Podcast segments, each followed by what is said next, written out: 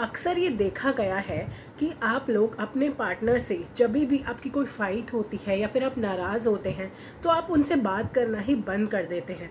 या फिर ये सोचते हैं कि ठीक है यार, लड़ाई अवॉइड करने के लिए हम बात ही ना करें। बट ये सल्यूशन नहीं होता। क्योंकि अगर ध्यान से देखा जाए ना तो बात ना करने की वजह से आप ओवर थिंक करने लगते हैं, या फिर आपको पास्ट में हुए इंसिडेंट्स याद आने लगते हैं। इन दोनों ही वजह से आपके रिलेशन में बिटरनेस आने की टेंडेंसी ज़्यादा बढ़ जाती है, क्योंकि आप ओवर थिंक करते हैं तो जो एक्चुअली में गलत नहीं होता ना, वो भी आपको कहीं ना कहीं गलत लगने लगता है। तो आइडियली जब भी फाइट हो, या आप अपने पार्टनर से नाराज़ हो तो डिस्कस करें कम्युनिकेट करें, बातें करें, पर बात करना बंद कभी ना करें। और बहुत ही सारी मोटिवेशनल रिलेशनशिप एडवाइस के लिए टिप्स के लिए फॉलो करते रहे हमें अनफिल्टर्ड बात पे। So do like share and subscribe the video and keep watching unfiltered बात।